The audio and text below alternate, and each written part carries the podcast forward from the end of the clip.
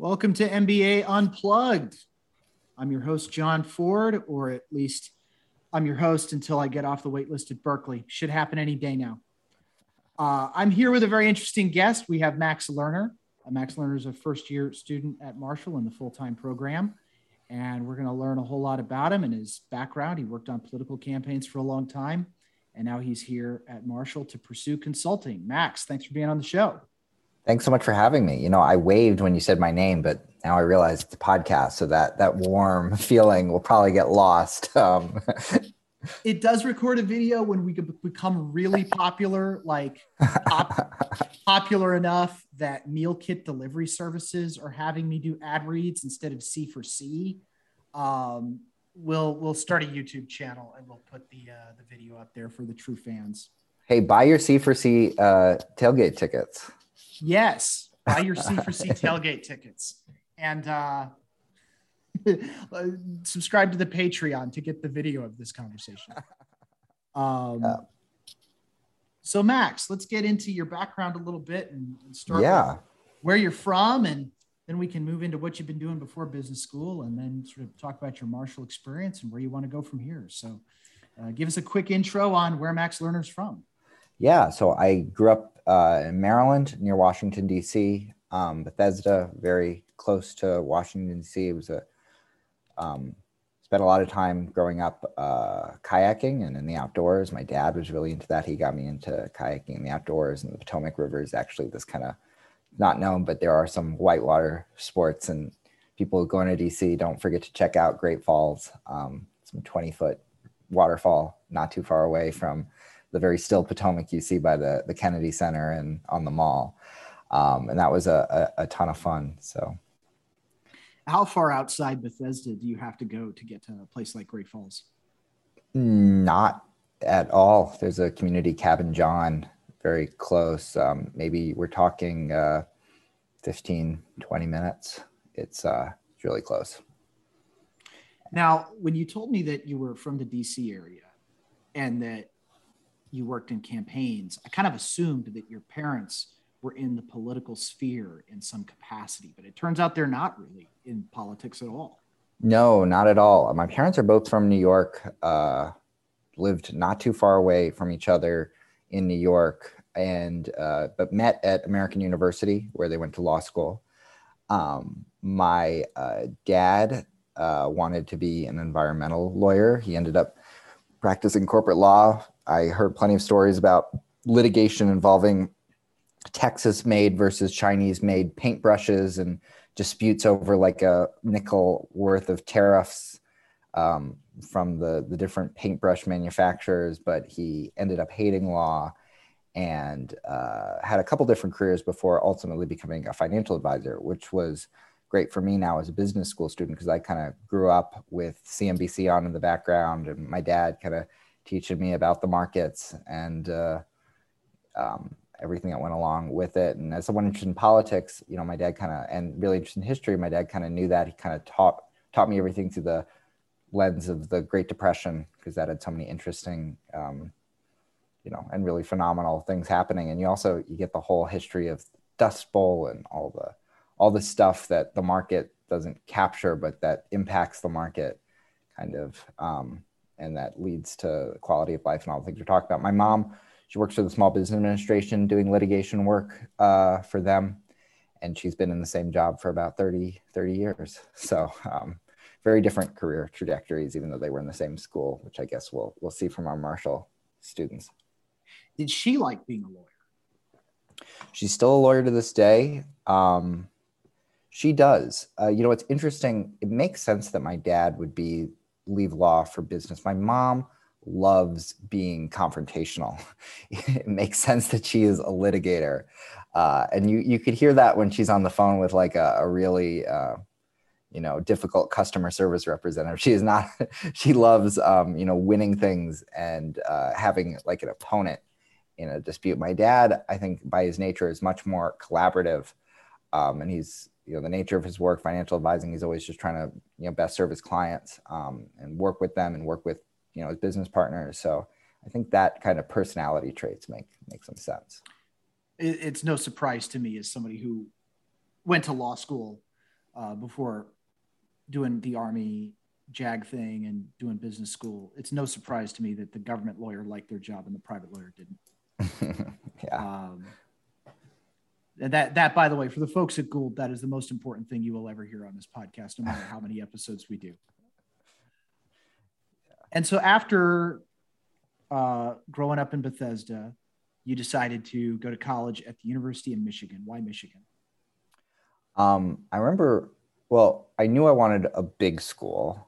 Uh, I knew I wanted like a classic college experience. And I remember visiting Ann Arbor before I was admitted, you know, just one of those perspective student thing. And it was really this one moment I could really isolate. It was walking to this really old bookstore on this like college town street and just really feeling like, you know, the smell of that old bookstore. Like this is what I want in a college experience. And um, all the, all the fun that, that goes with it and all the unique Ann Arbor things. And I ended up loving Michigan, not just Ann Arbor, but you know, working on campaigns. I really got to see a huge amount of the state two of my best friends in undergrad were from the uh, Upper Peninsula and still kind of live there now. That's a very weird part of the um, of the world. Uh, you know, a little different. It's it's uh, has one of the largest Finnish uh, populations. It's outside of Finland.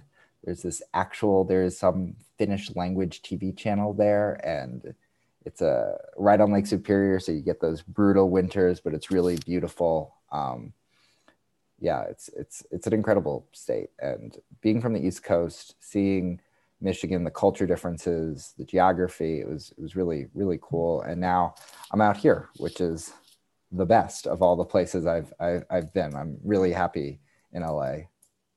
Did the Finns want the uh, familiar bite of cold in winter? Was that why they settled up there? Uh, that must have been a factor. You know, it's um it is it is weird the history of how that part of the country was settled. There's still a large uh, French. I mean, they don't speak French anymore, but like that's their ethnic ancestry, and they're like descendants of French fur traders and trappers and stuff. There's all this weird history, and like I got to go to Austin, and I like kind of knew that there were a lot of Germans who like migrated to Texas, but like seeing that whole thing actually still existing today from the 19th century. It's kind of cool. Well, the Minnesota Vikings are called the Vikings because of how many Swedes moved to Minnesota. I hadn't put that together, but that does that does make a lot of sense. Yeah. Michigan and Minnesota, man, those Nordic countries, those immigrants stayed on brand. They really mm-hmm. stayed on brand. And now in the 21st century, there's no deviating from it. Yeah. Um, so coming from DC, you did end up going into politics and working on campaigns. Tell me a little bit about how you got started in doing that.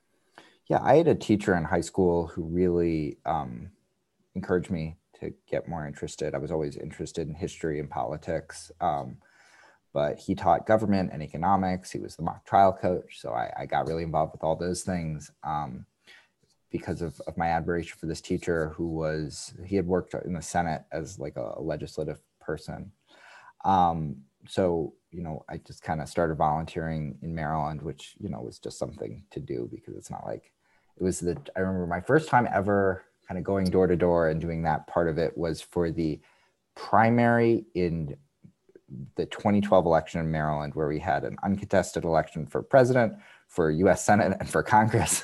But you know it was something to do. And um, I, I came to college and got super super involved with college democrats with any local campaign I could find. Um, and I really loved how accessible everything was.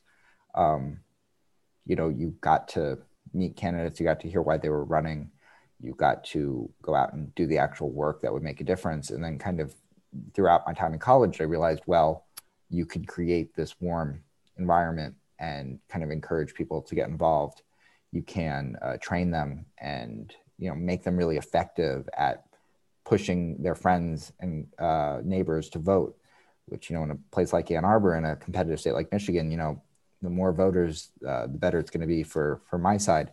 Um, and, you know, as I, as I moved on, I realized there was this huge opportunity to empower people and have like a multiplying impact. Um, and that was one of the reasons I, I felt like my work was so important in campaigns.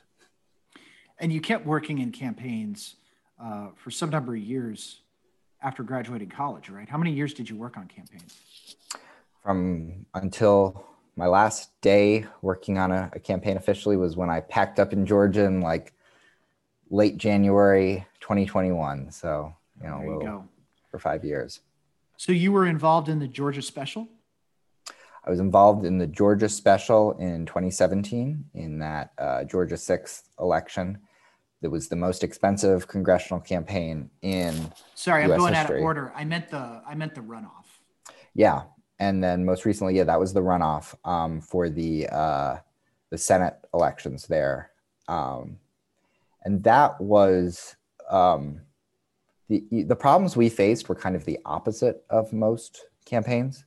Uh, most campaigns are um, like doing anything they can to get an extra dollar, and certainly we spent all the money we got, uh, but we you know there are diminishing returns to putting more and more money on television ads or in digital ads like and having so much money because it was such a closely watched race and because so many people were giving because you know it really did end up determining partisan control of the of the senate.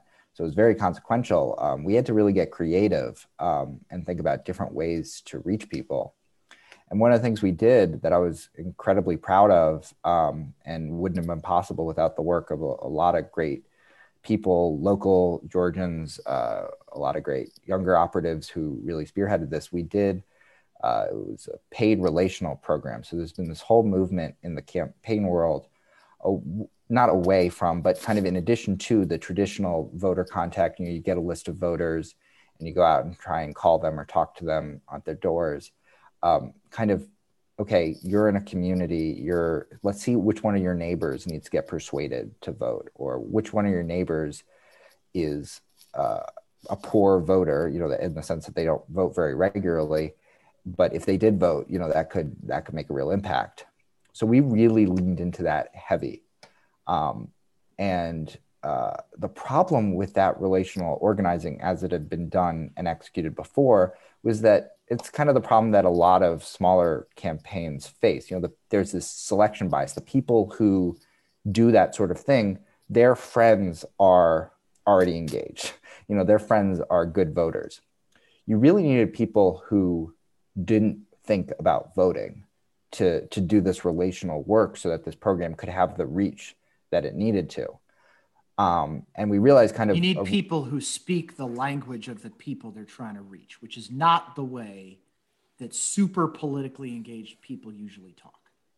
Yeah. I mean, so what we did was we just started hiring as many people who completed a training um, and uh, were willing to, you know, download this app and use them. And they became a part of our team. And uh, the people who were running those trainings and the people who were recruiting them did such an incredible job um, of making the the it was about tw- it was over 2800 you know locals that we hired uh, to do this paid relational work. Um, and they felt like they were part of a team. And when you feel that way because you're, you're getting paid because you have a title you know and your friends see that you're part of this meaningful network it, it had a huge impact. Um, and uh, we we had over 150,000 conversations, and what like that is impressive because it's a big number. But a huge statewide election, there were lots of big numbers flying around. I mean, I could 10 million phone calls in a week, like it's crazy stuff just because of all the energy there. But it wasn't about volume; it was about quality, and um, I think there are going to be people who try and replicate that around the country, and I hope they find a way to be successful. But you needed that confluence of like you had the the infrastructure to make it happen. I mean, part of the that was the timing of the election. Uh, December is a great time to try and hire political operatives because they all just lost their jobs. So we had and all this interest and all this talent from all over the country you know, people were, were coming to work in Georgia and it was super easy because everything was still remote at this point. Um, there of all the people we hired for like the full-time administrative or uh, work, you know, a lot of them were, were in their homes and, and not in the state. So that really, I was in Georgia, but a lot of folks weren't. And um, it was, it was just an incredible opportunity and also for me just personally being able to be there after spending the entire 2020 election cycle quarantined um, pretty much.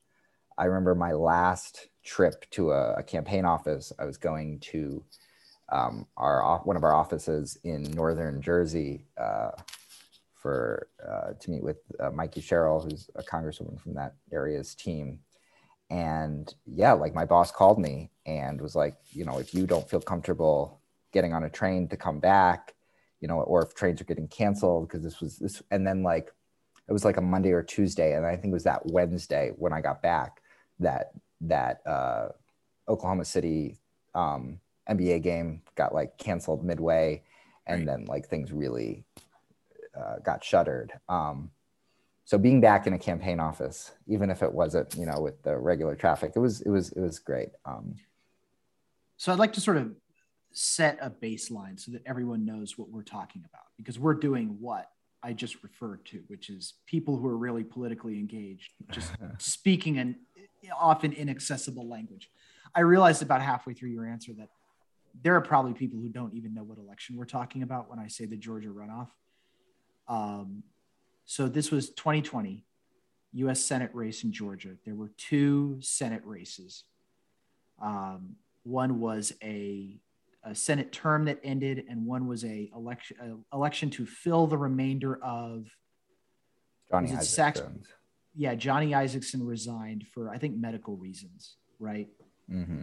And so he resigned, and there was an election to fill the last two years or four years of his seat. Two years, because now uh, yeah, our buddy yeah. Rev Warnock's running again. You know. Um, so there are two simultaneous Georgia races, and in Georgia, if you don't get over 50%, the top two finishers go to a runoff.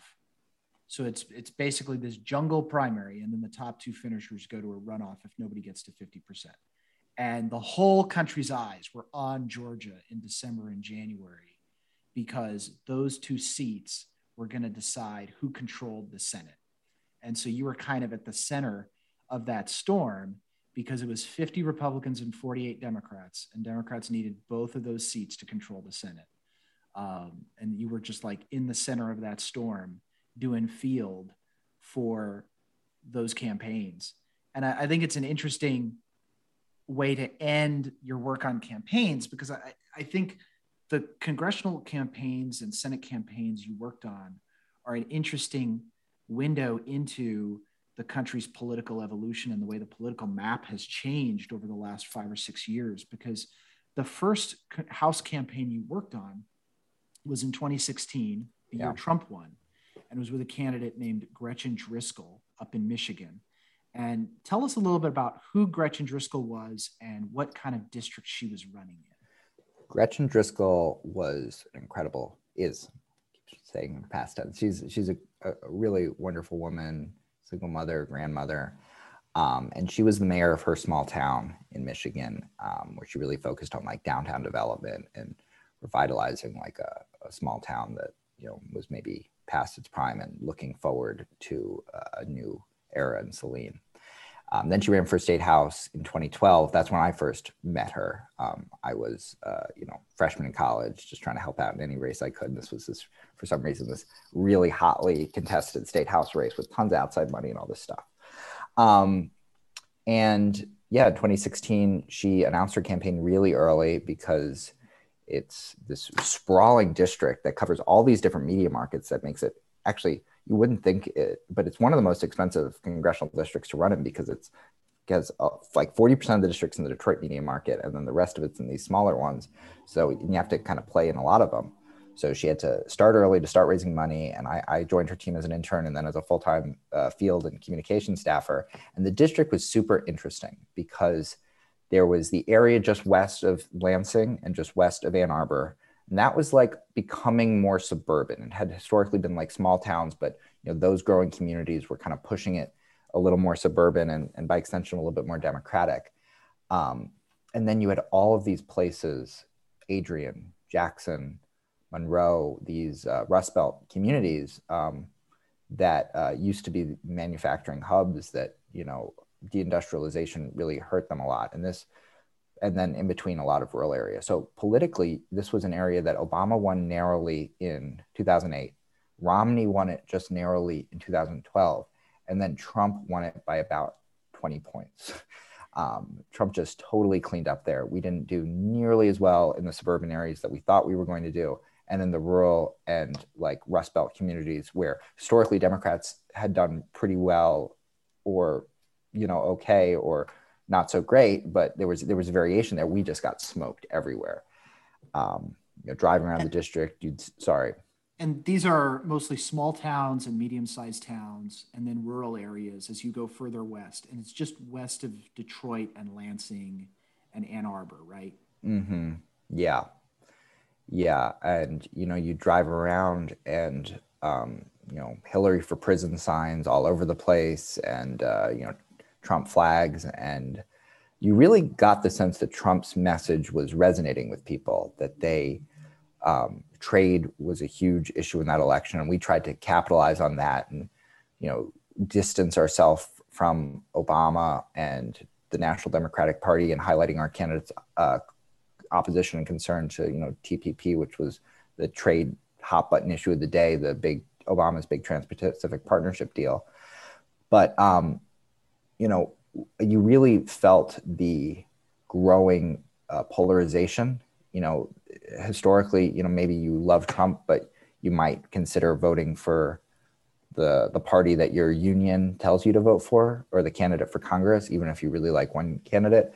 But there was such a team mentality um, that, like, you know, I would go up to a, someone and you know, tell them about how the incumbent member of Congress had voted for every single trade deal. He never opposed a trade deal um, and if that's why they were voting for Trump, then they should consider voting for our, our candidate. Um, and they were like, look, look at my flag. You know, there's no way, there's no way I'm going to consider voting for, for a Democrat. And it was, um, it was, it was interesting because these were people who had voted for Democrats before, but, uh, who was the opponent? Know, his name's Tim Walberg. He actually has an interesting political story too, because he held the seat that a pro choice Republican held. He's a man named Joe Schwartz, held the seat for one term. He helped override George Bush's veto of a partial birth abortion uh, ban bill. Um, and he, Tim Walberg, was a like small town pastor um, who kind of got aligned with some gun and abortion groups and uh, they kind of propped up uh, a lot of his political careers. And, you know, uh, hadn't, I want to say he never had a real job, but he was mostly a, a legislator for most of his, his time. And, um, you know, he won this seat um, by beating to the right on abortion issues and on gun issues, a, you know, very centrist a guy. I actually had this.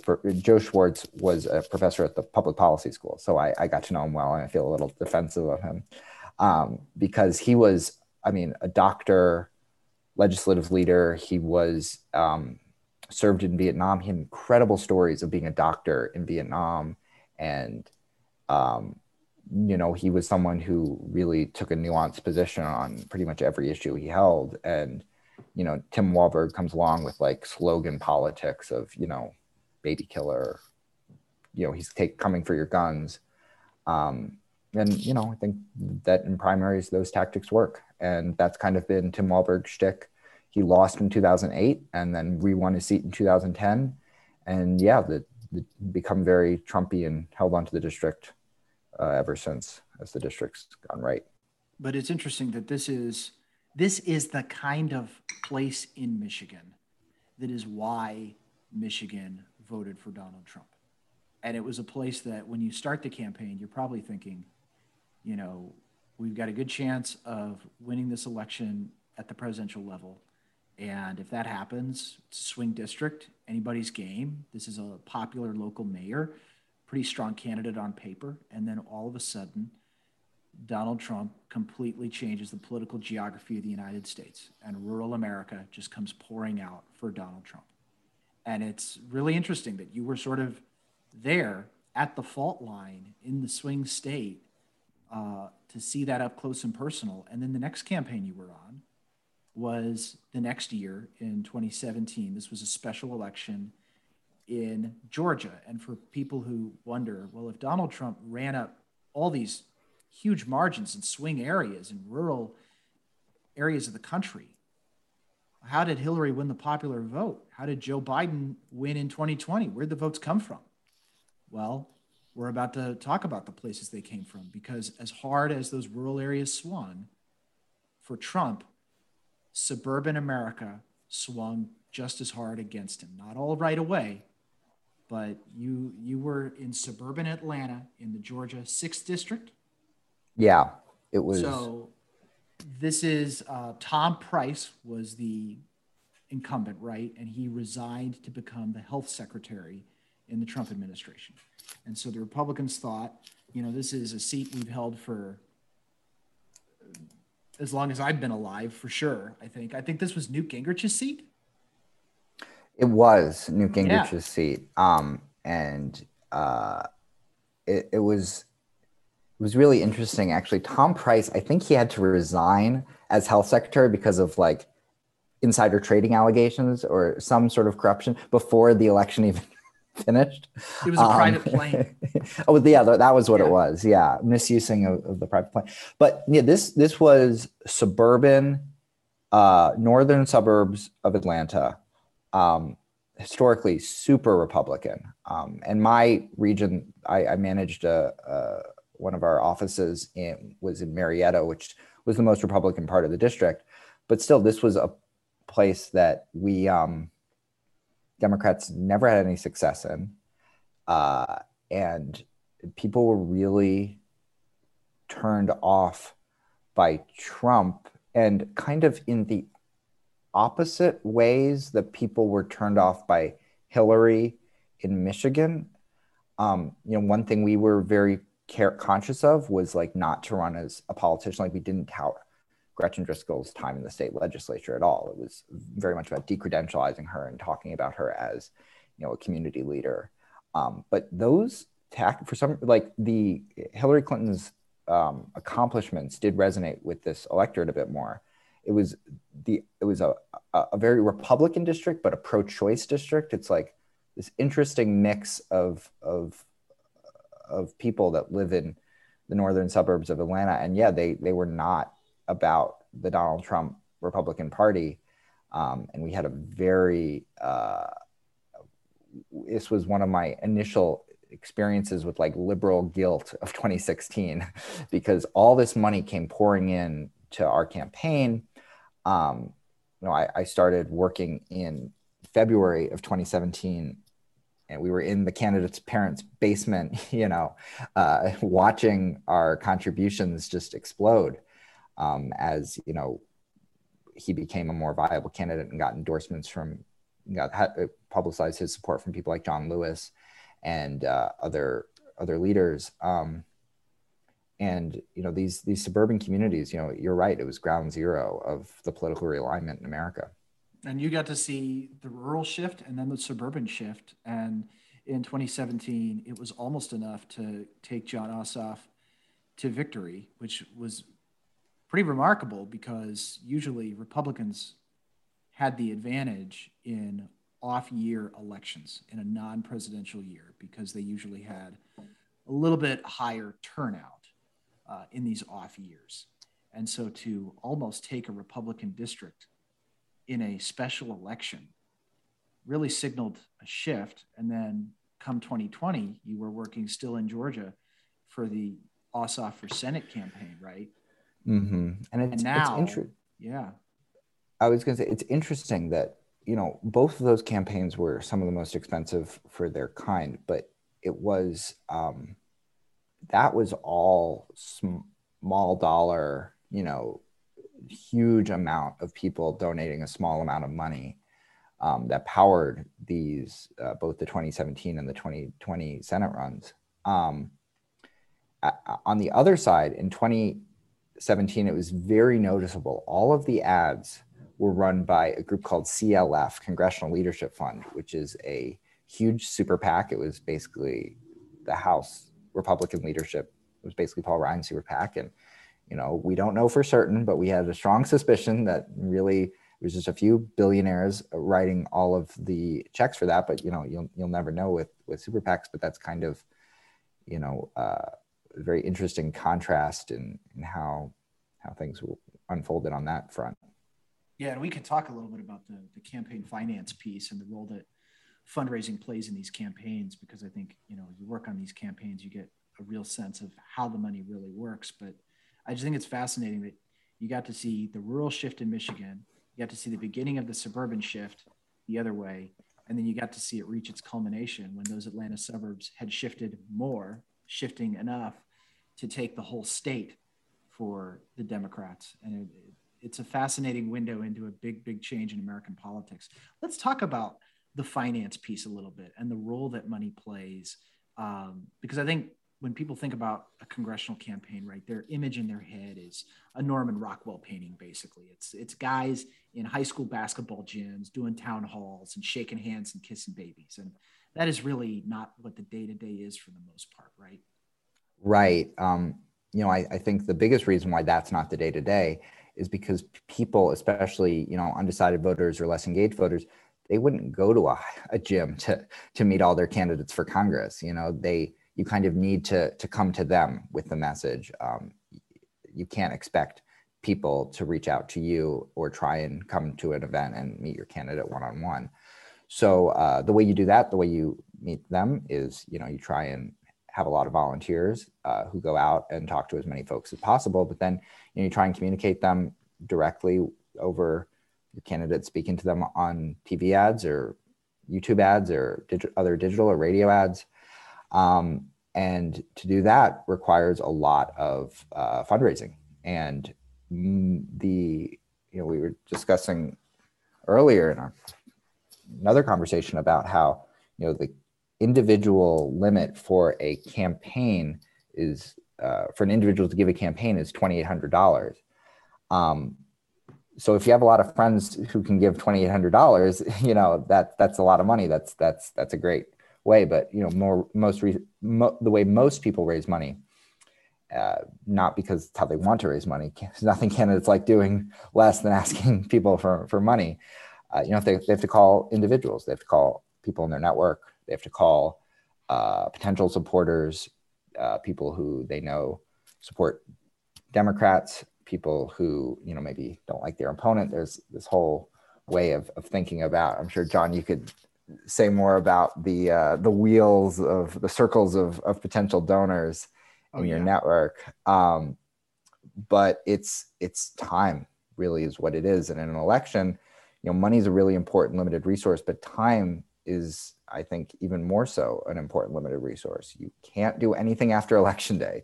You just have to contact as many votes as you can, and also that you have the end date of election day. But you also have a time where you know over the summer only so many people are actually paying attention um, so it's really, really uh, challenging. You mentioned the super PACs, and that's such an interesting element because um, I hear less and less about super PACs as time has gone on. Do you get the sense that their importance has gotten less? Because I, I okay, no, you have a different view. No, sorry. It seems to me that maybe they haven't quite been as effective as people thought that they would be.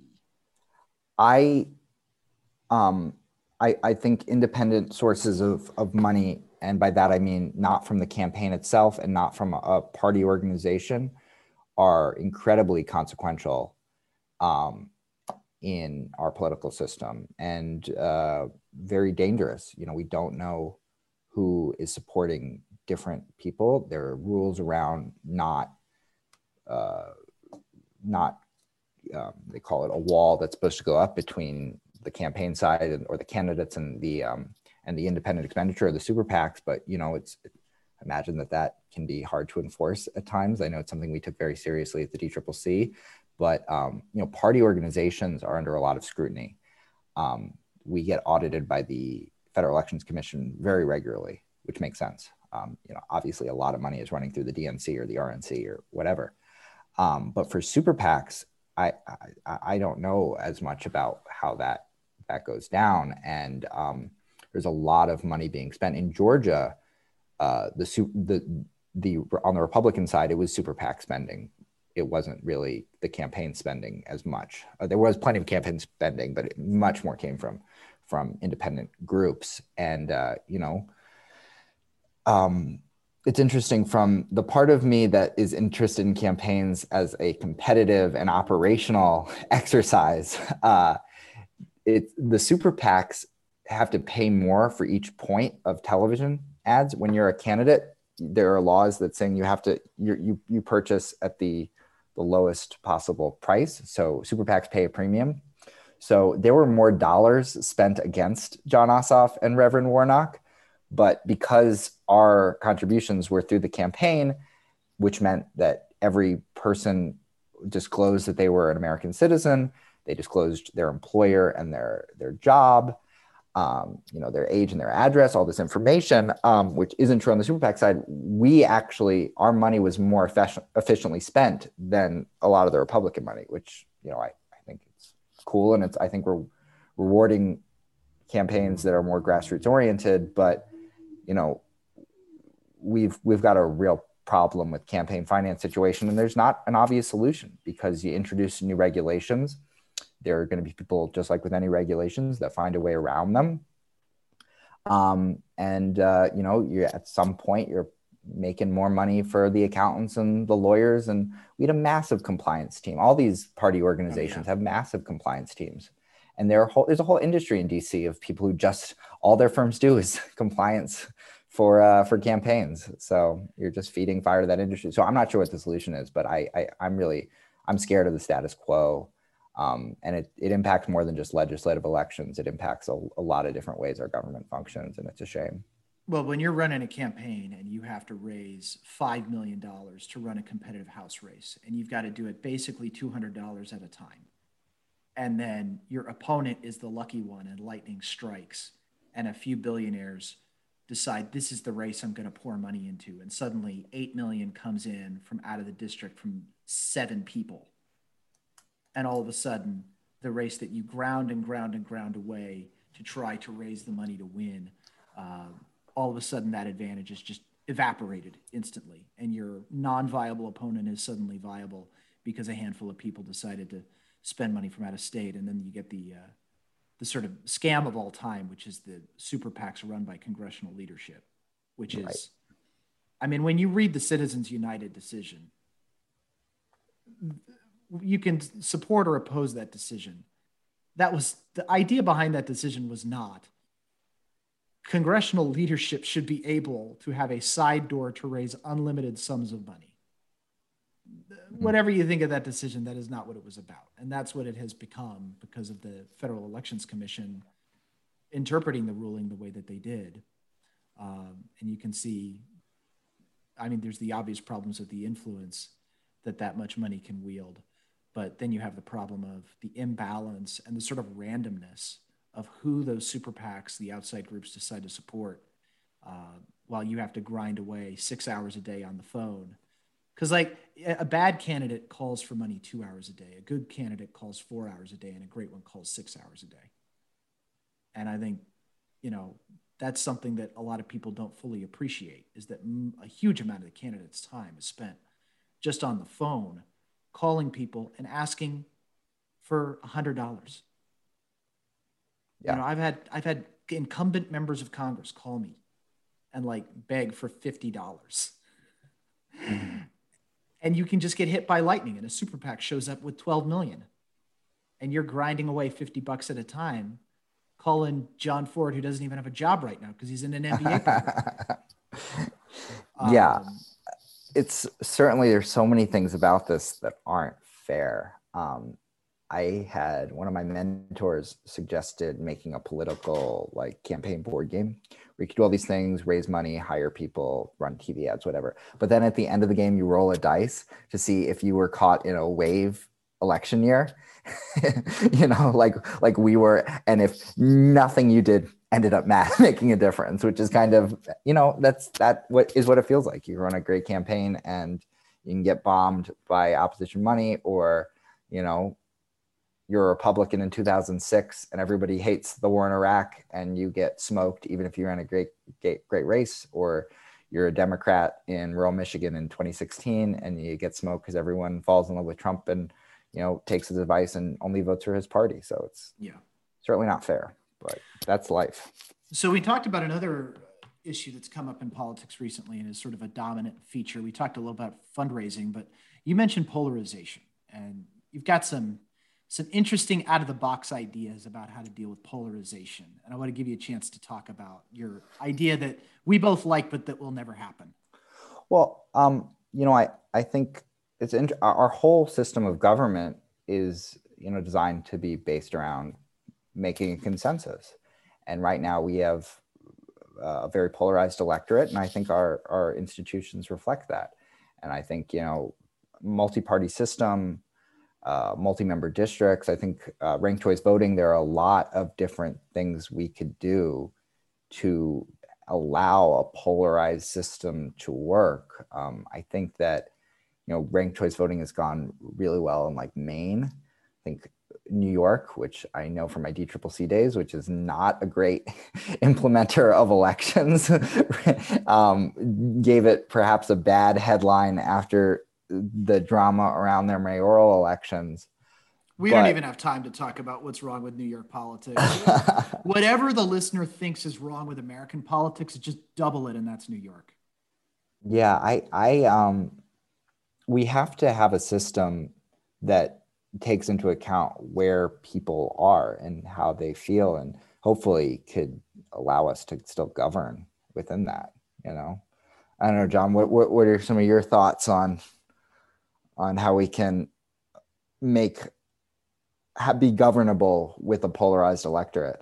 I mean we have polarized voters who elect polarized legislators to operate in a government that has multiple veto points and then we wonder why nothing gets done. Mm-hmm. We have an electorate that desperately wants a parliamentary system and is voting like they're in a parliamentary system. And we have a presidential system with separation of powers.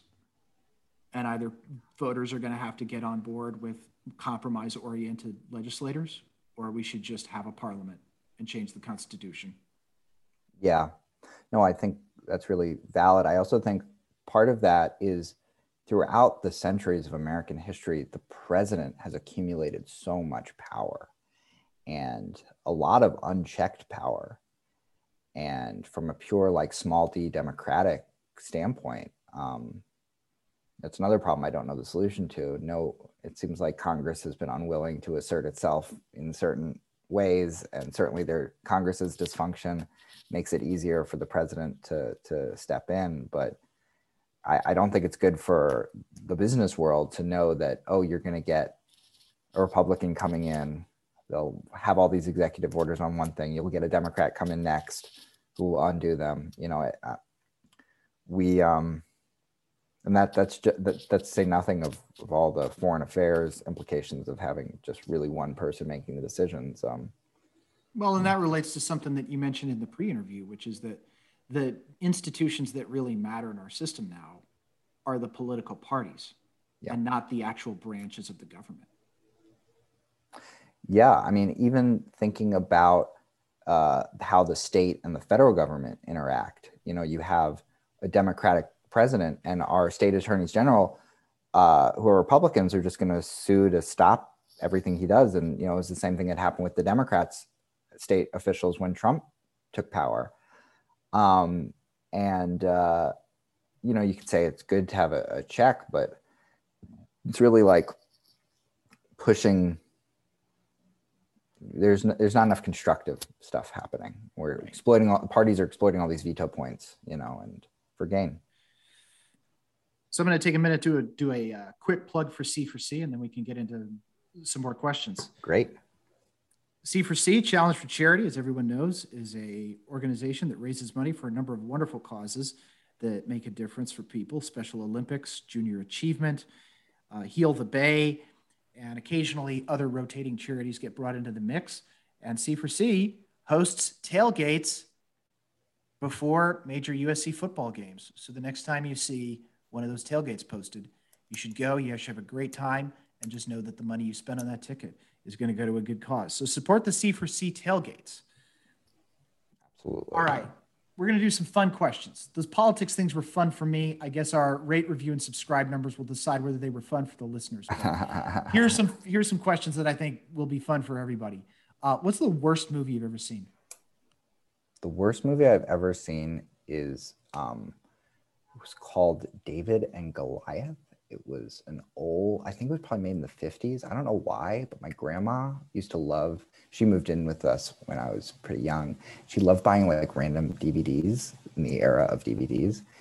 Or maybe it was just called David, but it was just about the, it was, you know, the story of David and Goliath, but it was like the lowest production you've ever seen, the worst acting. And that's like such a bad movie that, you know, people wouldn't even know about it, nor should they. But, um, you know, like we think things you see a bad movie and yeah i'm sure it's bad but like there's something that where everything was going wrong out there you know?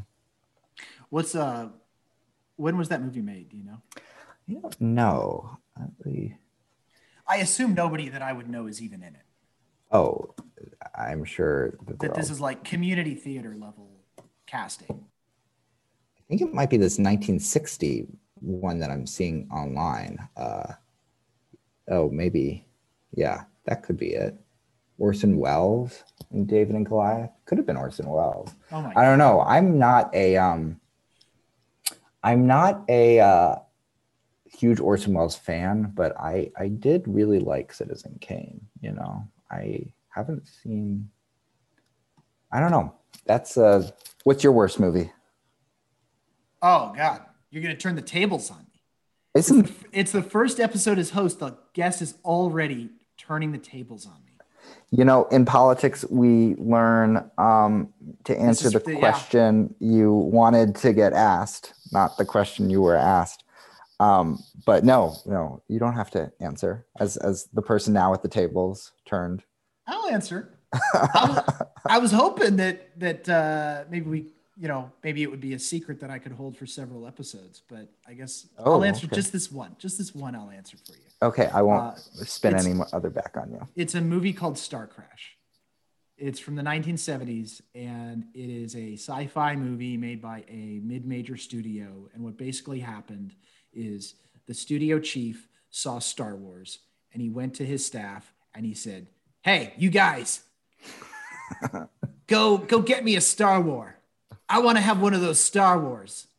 And so they bought the rights to a book called Star Crash. They hired a screenwriter. The screenwriter never read the book.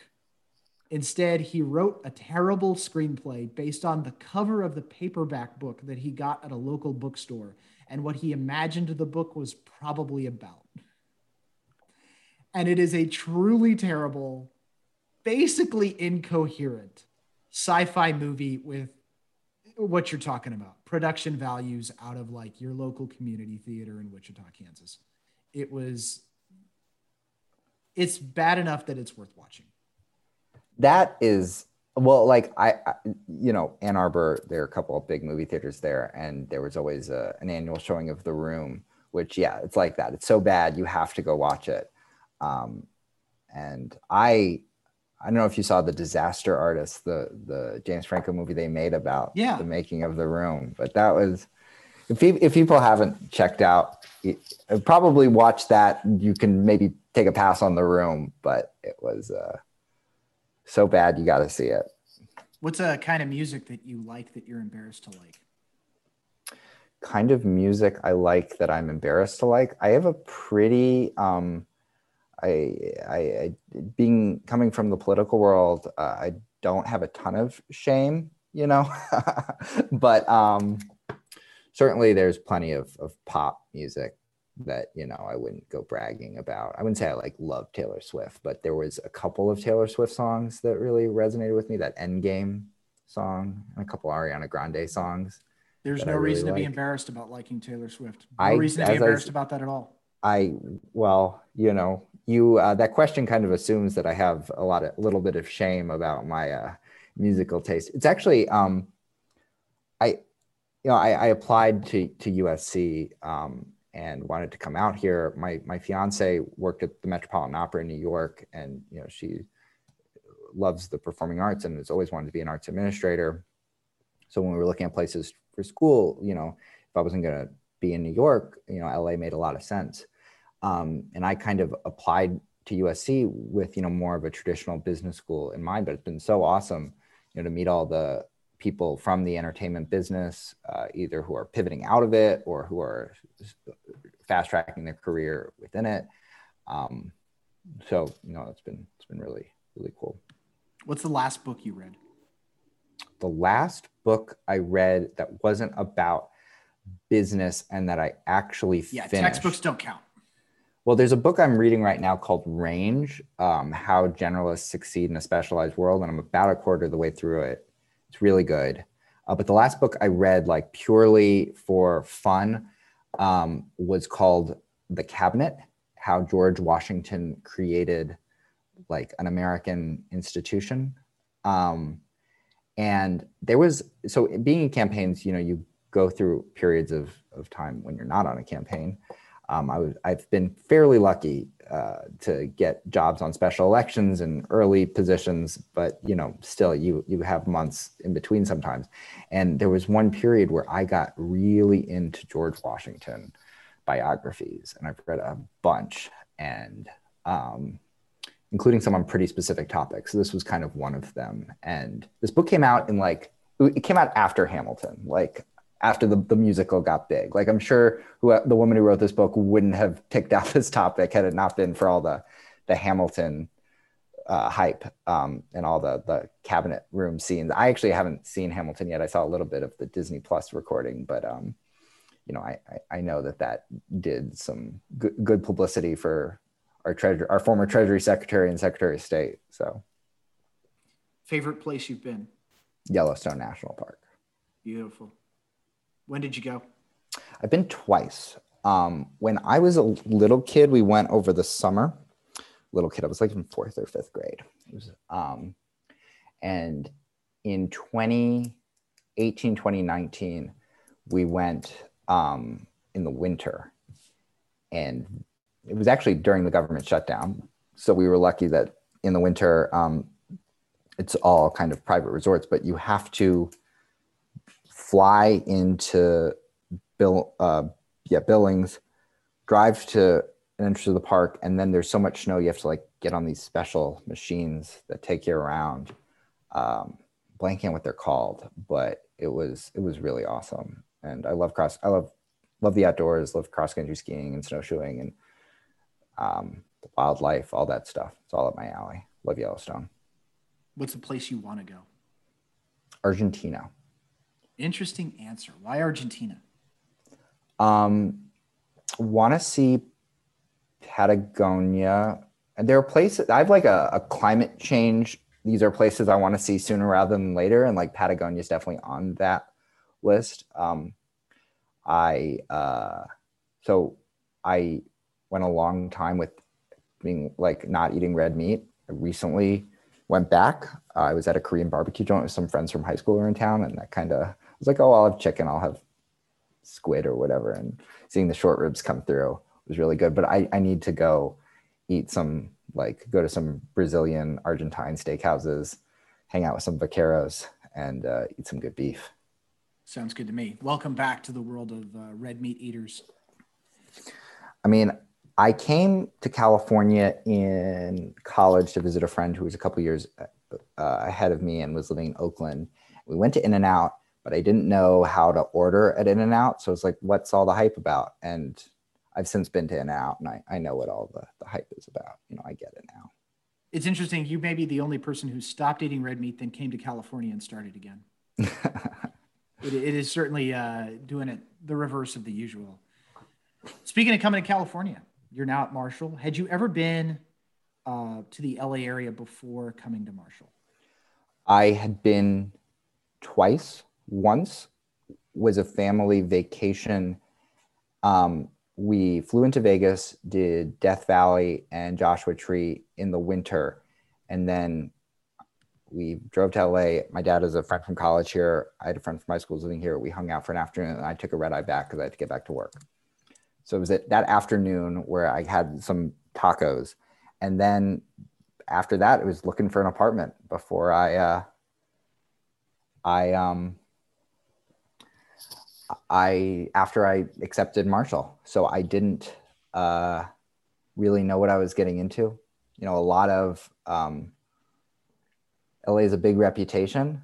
Uh, I feel like I, as you said, I started eating red meat when I came here. I also, you know, I'm in Culver, live pretty close to the expo line, and you know, the main place I go is school. So to me, LA is this wonderful public transit friendly city, but I know I just have the benefit of Marshall being right on an, an expo line stop. And, uh, but no, I, I really like it out here. An atypical experience, certainly. Yeah. um, some of my favorite LA movies are the movies that do posit that LA is just like full of high quality mass transit. so Speed, for example, it's a yeah. very very good LA movie. Love it's Speed. all the entire movie is on a mass transit vehicle, obviously. Um, and then there's Collateral, which I don't know if you've seen, but it's a really good movie with Jamie Foxx and Tom Cruise. I haven't. Yeah, so the whole movie is on taxi cabs and trains, basically. Um, and in the last, and in the last scene, not to spoil it, but you know, the movie came out in 2004. If 17 years later you haven't seen the movie, you can't complain about spoilers on a podcast. Uh, the last scene, uh, Tom Cruise is the villain. He's basically a hitman. Jamie Foxx is a cab driver, and he's taken hostage and has to drive Tom Cruise around LA while he assassinates people for a cartel. And at the end of the movie, it ends with a chase on the LA subway, and Jamie Foxx kills Tom Cruise. And as Tom Cruise is dying, um, he's slumped over in one of the chairs on the subway car and he looks up at Jamie Foxx, and his last words are, "I'm gonna die on the LA subway. Do you think anyone will ever find me?" but people do write it now, and it's a good subway. I've ridden it. It's actually a good subway as long as you want to go to the like six places that it goes to. Uh, cheaper than New York, and this I don't think it's made national news in a big way, but they removed forty percent of the cars on the DC Metro line because of like some derailments. So like I'll take LA Transit over what we've got at home right now, you know? Yeah. Um, but you're enjoying LA. It's a good time. Yeah, I'm really, really happy here. Um, I mean, it's it's definitely what I hoped business school would be like uh, in terms of opportunities to see a lot of things. So many people from different backgrounds, I didn't expect somebody like former lawyer, like people who went to law school, like yourself, and doctors, and JD MBA students, and MD MBA students. Um, you know, people from other countries. Uh, Michigan, I knew where I thought had was a pretty international place, but um, not really, and certainly not compared to.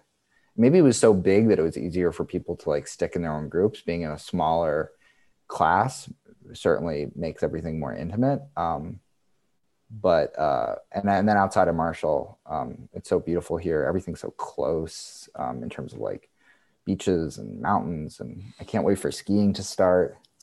Big skier, can't wait. Yeah, I've heard that is mixed things on Big Bear, but it's got to be better than uh, Pennsylvania ski resorts. yeah, I don't complain too much about the California skiing because anytime you can live in a place where you're close to the beach and close to skiing and close to the desert and close to the mountains and close to literally anything that you want to do. Mm-hmm. Um, any topography you really want. We've got something like it here uh, or something close to what you would be looking for. So to have that diversity, it's really nowhere else in the country can match that. It's really a special thing. Yeah, I feel like some places in Italy where you're close to the Mediterranean and the Alps is like the only other place in the world kind of like this. But um, no, I, I love it out here. Speaking of things you find in the wild, here's our next fun segment. A few months ago, a poll came out, you may have seen it, about Americans believing that they could win a fight against a wild animal. Did you see this poll? I did not. It's 15 different animals, and Americans were asked if they believed they could fight an animal and win. Mm-hmm. Uh, and a staggering number of Americans believed that they could win these fights against wild animals. And so we're going to spin a random number generator. It's okay. going to pick an animal. We're going to see if you think you can beat that animal in a fight. All right. Before we uh, do this, I do have a clarifying question. Sure.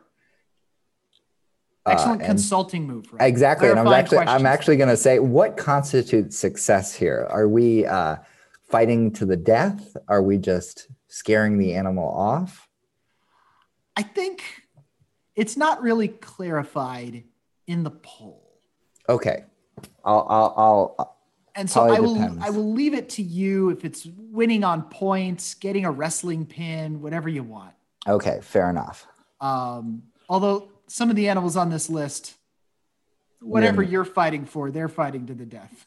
yeah. Because some of the animals on this list, and Americans said they could beat a grizzly bear in a fight. There are 6% of Americans did say that.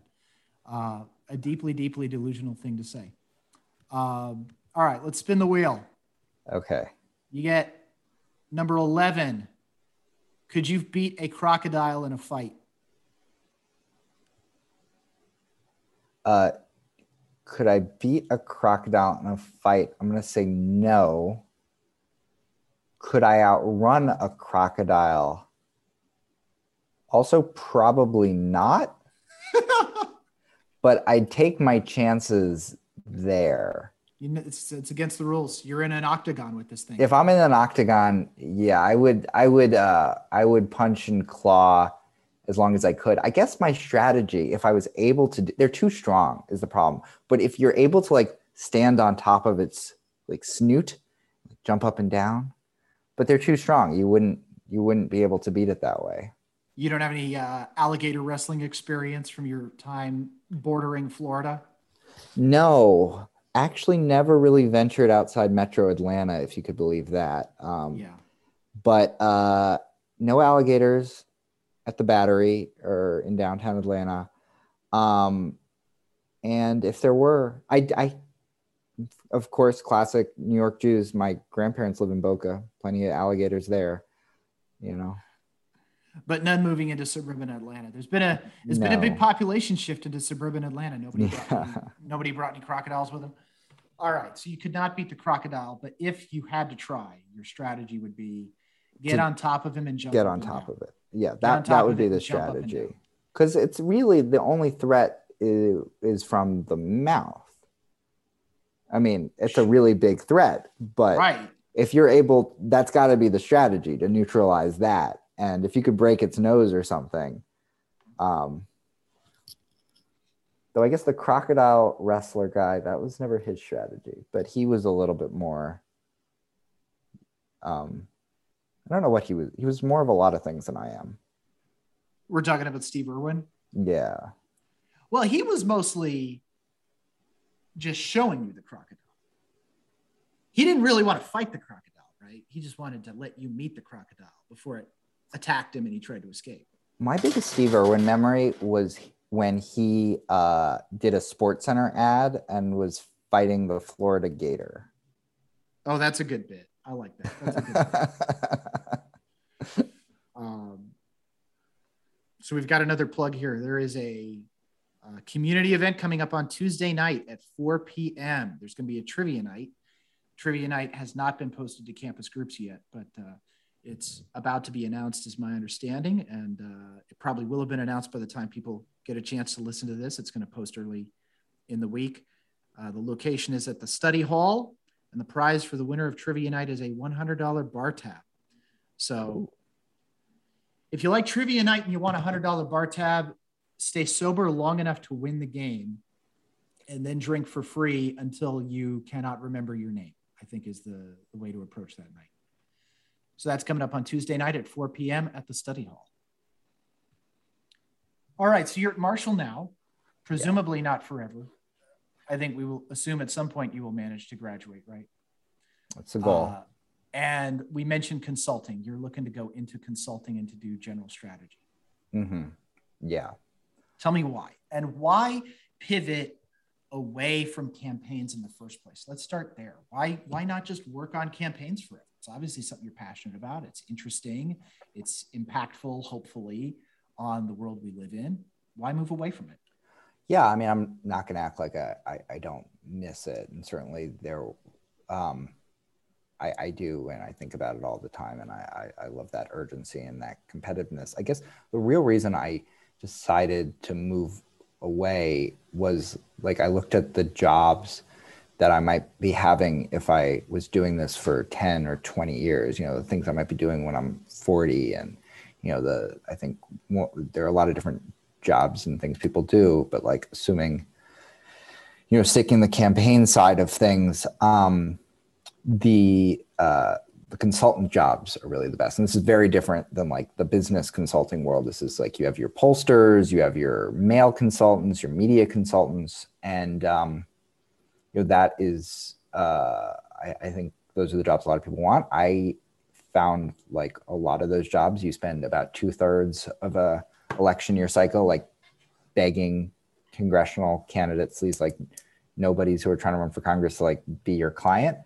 And then you like really work very hard because all the money comes together and all the messaging comes together like everything comes together at the end. You want to make your tv ads as late as possible you know so that you have the most up-to-date polling and and uh, you know you're taking into account you know you don't want to make a tv ad about one thing because you produced it in the spring and now it's fall and there's like a war and your message was totally off or, or whatever it is um, so I, I just didn't see the jobs long term as being things I wanted to do, and the things that people who made a really long career out of it was it just wasn't what I wanted. Um, and what I did love about campaigns was managing people, thinking about how the strategies we would put in place would motivate voters who are either undecided about who to vote for or you know who don't think about voting very often and you're trying to make it easier for them and, and help them vote.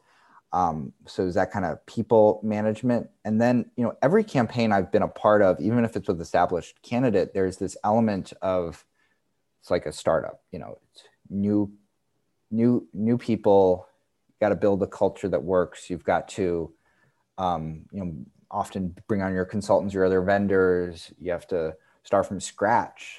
And that was really exciting to me. Um, and those were some of the things that pushed me towards the business world. You know, I want to, I'm not leaving campaigns because I don't like traveling for work, but I do want to have like a home. What's hard about campaigns is like you move every, or at least the way I was doing it, you were moving like every six months. And I worked in Utah and Michigan and Georgia and a bunch of different places. And um, I, that wasn't sustainable for me. Yeah. I mean, doing that every cycle is even worse than the army, or at least you get a couple years in one place. Uh, I some of my classmates in the army. Uh, it sounds pretty rough too. Um, and but yeah, no, I um, there is an element of of campaigns that it's it's yeah, it's really hard to do forever for that reason because the yeah. moving around. Yeah. Um, so consulting is the pivot. Why consulting? Yeah, I I found that I wanted to work with things that were going to last longer than a campaign. Like I did find it frustrating that you would work really hard to perfect something and then have it all fall apart like on election day or after election day. Um, and you know, I, I consulting, you know, positioning a client for success longer term, and then, you know, seeing that sounds uh, rewarding, and it, it seems like a good mix of you get to work on a lot of different things, expose myself to a lot of different industries, which you know, because I was in the campaign world, I haven't been exposed to a lot of different industries yet, in the same way some of my classmates have been. So, so like, there's this. You keep the urgency I know there's a lot of like high achieving people in consulting the same way there are in campaigns. Um, but you know, the lifestyle is uh, not easy, but it's I think more where I'm at in my life right now, and uh, it's a little little longer term than campaigns, and that's kind of some of the things motivating me. Is there a particular industry you'd like to get exposed to? Um, is there a particular industry? I mean, I'm gonna say no. I just want to learn about everything. Um, I get really excited. We we just had our um, you know bidding on our, our different projects for you know one of the term four and five courses where you you know get to help a client and like all of them sounded cool to me you know if if i kind of have the attitude that if if you're a business and people are willing to pay for your product and or if you're offering a service and people are willing to pay for it and you're employing people and people are offering enough value that you're giving them a job like there's something there um, that that you are providing some sort of need oftentimes and um, you know uh, i'm one one one industry I'll say I am really interested in. I love the like basis of our financial system and the whole idea that banks take money and lend it out to all kinds of people and that they get to do all kinds of things with it and it's money that in some ways it doesn't really exist right like you're lending the same dollar multiple times but it works and it works beautifully and um, we have all this value that's created because of it. So that that's something that really is interesting to me. Um, seeing what my dad do does in terms of like helping people be more financially secure um, is really interesting. Um, but I mean, there's so many, and the world's changing so quickly. Um, and it's really hard to say what what kind of industries are gonna make the biggest impact. I mean, obviously tech and, but things are changing so fast. You know, you mentioned electric cars and I mean, the trajectory on that has changed so much since like the Prius was the only thing on the market, you know, and now it's just a totally different world. So I, am just eager to learn about any industry I, I can. That's fascinating. And, and you're right about the banking. Something as simple as me putting some money in a checking account is the foundation for all human prosperity for hundreds of years. That like the whole thing is just someone realized I can put my money in a bank account and then it becomes more than one dollar. Mm-hmm. Just a just a genius invention, and it's something so simple. Um, committed to LA? Or are you looking maybe to travel a little more? Because you said you want to have a home, and you said you like LA, uh, but you haven't yet said that you want LA to be your home for the long term. Um, I'm not gonna throw Caroline, my fiance, under the bus here completely. I guess by saying that, I almost sort of did. No, but um, she loves New York. Uh, I think she she grew up in Chicago. I think she would be interested in going back there. I, I mean, I also really like New York, um, and you know, I was kind of traveling a lot, but uh, you know, between campaigns, I was always with her in uh, there. Um, but I, I, would be happy to, to, stay here. But there's so many cool places. Um, you know, wish I could give an enthusiastic yes to LA, but I'm not the only one making the decision. I'm happy to have you throw your significant under other bus because I'm looking for ratings mainly with this podcast. That's my main interest is ratings and relationship drama drives ratings. So anytime you want to throw a significant under other under the bus, future guests, you want to be on the podcast, just tell me in an email. I'm going to throw my significant other under the bus, and you'll immediately be on the podcast. Yeah. Um, so New York, you're not from New York. She's from New York. You do like New York. Have you ever lived in New York? So my whole family is from New York. Caroline moved there after school. And so I spent a lot of time there with her. We met in school. Um, and uh, but growing up with family in in Maryland and all my extended family in New York, spent a ton of time there. Um, and you know it's a little little crowded little little dirty but i love it you know it's um there's like nowhere else like it in the us uh, i've always loved visiting there i wonder if i could live there i'm sure you could because i am a person who would struggle without a car there are people in new york who have cars believe it or not Yeah, they spend a thousand dollars on a parking space every month. Yeah, how much do we have to pay for our parking permits? not a thousand a month. No, not a thousand a month. No, it what is. is it, it is twenty five hundred for the full academic year, or something like that. I don't you remember know, what it that's was. Still a lot of money, but yeah, you're you're right. Um, but and it's really interesting to think about like the different changes that New York has had and how the pandemic impacted it and like what the future is is going to be for a place like like that um know, these densely populated urban areas and what preferences are, are going to be like. I mean, I, I definitely, I, I think I, I prefer to be in, you know, a densely populated area like that. Um, I think LA is a good middle ground between like it's, it's breathable, but you know, you can find neighborhoods that are also walkable and, and fun. Um, uh, but yeah, no, I, I would be happy to go back to New York with Caroline. Do you have thoughts on the future of New York? Um, uh, I don't know. I mean, I, it, it's this, it's a very active city government, which is interesting. Um, I mean, so much. I, I think here's really what I think about a lot of markets where rents are so high you have all these people who are like preventing more development. And i mean I, th- I, think the only real solution for new york to bring down rents and to make the city and some of the you know outer boroughs that are becoming more expensive accessible again we've got to build a lot more. Um, and that inevitably means pissing off some people who are currently in those neighborhoods.